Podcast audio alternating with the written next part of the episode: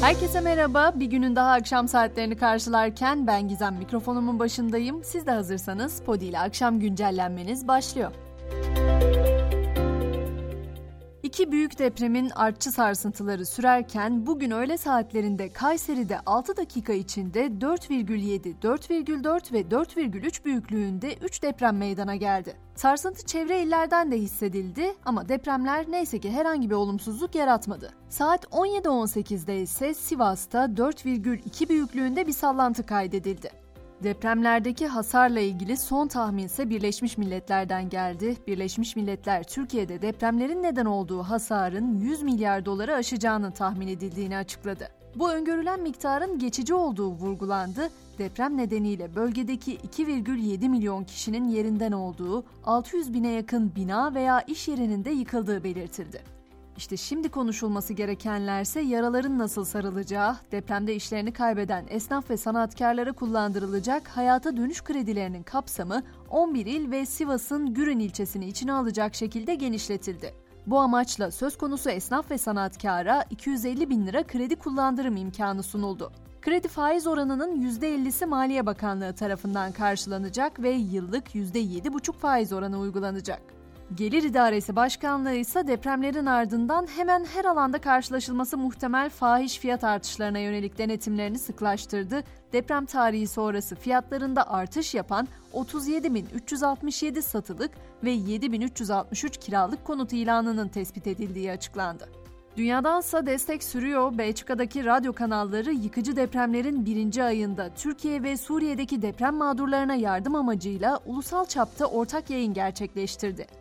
Radyolarda gün boyunca hadisenin de aralarında bulunduğu 30 sanatçının seslendirdiği People Help the People parçası çalındı. Ayrıca SMS ile istenen her şarkıyla 1 euro yardım yapıldı. Gelelim başkentin gündemine. Son günlerde Ankara'da siyaset trafiği oldukça hızlıydı. Altılı Masa'nın dün adayını açıklamasının ardından partisinin grup toplantısında konuşan CHP lideri Kılıçdaroğlu veda mesajı verdi. Millet İttifakı'nın Cumhurbaşkanı adayı olan Kılıçdaroğlu bugün bu kürsüye veda etmek için buradayım dedi. Altılı masaya geri dönen Meral Akşener'e Meral Hanım merttir, ana kucağını da iyi bilir, yeri geldiğinde masaya yumruğu vurmasını da sözleriyle mesaj yollayan Kılıçdaroğlu, evladım Ekrem İmamoğlu, dostum Mansur Yavaş'la beraber yürüyeceğiz ifadesini kullandı. Yargı başlığındansa HDP ile ilgili bir haber vereceğim. HDP'nin kapatılması istemiyle Anayasa Mahkemesi'nde açılan davada süreç devam ediyor. Bu kapsamda Anayasa Mahkemesi heyeti 14 Mart'ta parti yetkililerinin sözlü savunmasını dinleyecek. Artık biraz da dünya diyelim 2022-2023 Avrupa için neredeyse grevlerin dönemi oldu. Fransa'da büyük çaplı grev başladı. Fransa'da tartışmalı emeklilik yasasını protesto eden sendikaların çağrısıyla bugün ülke genelinde yüz binlerce kişi greve gitti. Öğretmenlerin yanı sıra endüstri, demiryolu, gaz ve elektrik işçilerinin greve katılması nedeniyle ulaşım, kamu hizmetleri ve enerji üretiminde büyük aksamalar yaşanıyor. İran'a geçecek olursak bu kez kız öğrencilerin zehirlenmesi değil, dünyanın en büyük lityum rezervlerinden birini keşfettiğini açıkladı ülke. İran hükümetinin açıklamasına göre 8,5 milyon ton lityum içeren bir rezerv keşfedildi. Piyasaların gözü ise bugün Amerikan Merkez Bankası Başkanı Powell'ın yapacağı açıklamalarda Powell bugün Amerikan Senatosu'nda konuşacak. Powell'ın açıklamalarının varlık fiyatlarında oynaklığı artırması bekleniyor. Fitch Ratings ise Amerika'yı temerrüde düşmekten kaçınılsa bile AAA olan kredi notunun düşürülebileceği konusunda uyardı. Kredi Derecelendirme Kuruluşu'na göre sıkılaştırma döngüsünü uzatmayı düşünen ülke büyük bir riskle boğuşuyor. Twitter cephesinde ise yine Elon Musk'la ilgili haberler var. Twitter'ın eski ve mevcut çalışanları tarafından yayımlanan yeni raporda SpaceX ve Twitter'ın sahibi Elon Musk hakkında ilginç iddialar ortaya atıldı. Rapora göre Musk, Twitter personeline güvenmemesi nedeniyle tuvalete dahi korumalarla gidiyor. İddialar arasında Elon Musk'ın tüm temizlik ve yemek çalışanlarını kovduğu ve ofis bitkilerini personele satmaya çalıştığı da yer alıyor.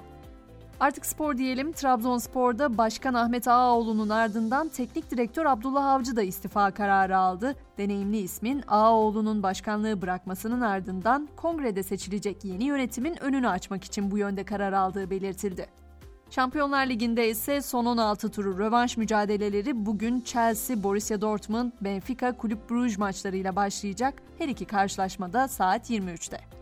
Ve güncelleni bu akşam hem yaşadığımız derin felaketler hem de son günlerde siyasette yükselen tansiyonla insanlığımızı sorgulamamıza yardımcı olacak bir mottoyla noktalayalım istiyorum. Dostoyevski ne zaman insan oluruz sorusuna şöyle yanıt verir. Aynı fikirde olmak, düşman olmak zannedilmediği zaman. Bir fikir ayrılığına rağmen karşındakine saygı duyabiliyorsan işte o zaman insan olmuşsun demektir. Sizce de öyle mi? Yarın sabah 7'de tekrar görüşünceye kadar şimdilik hoşçakalın.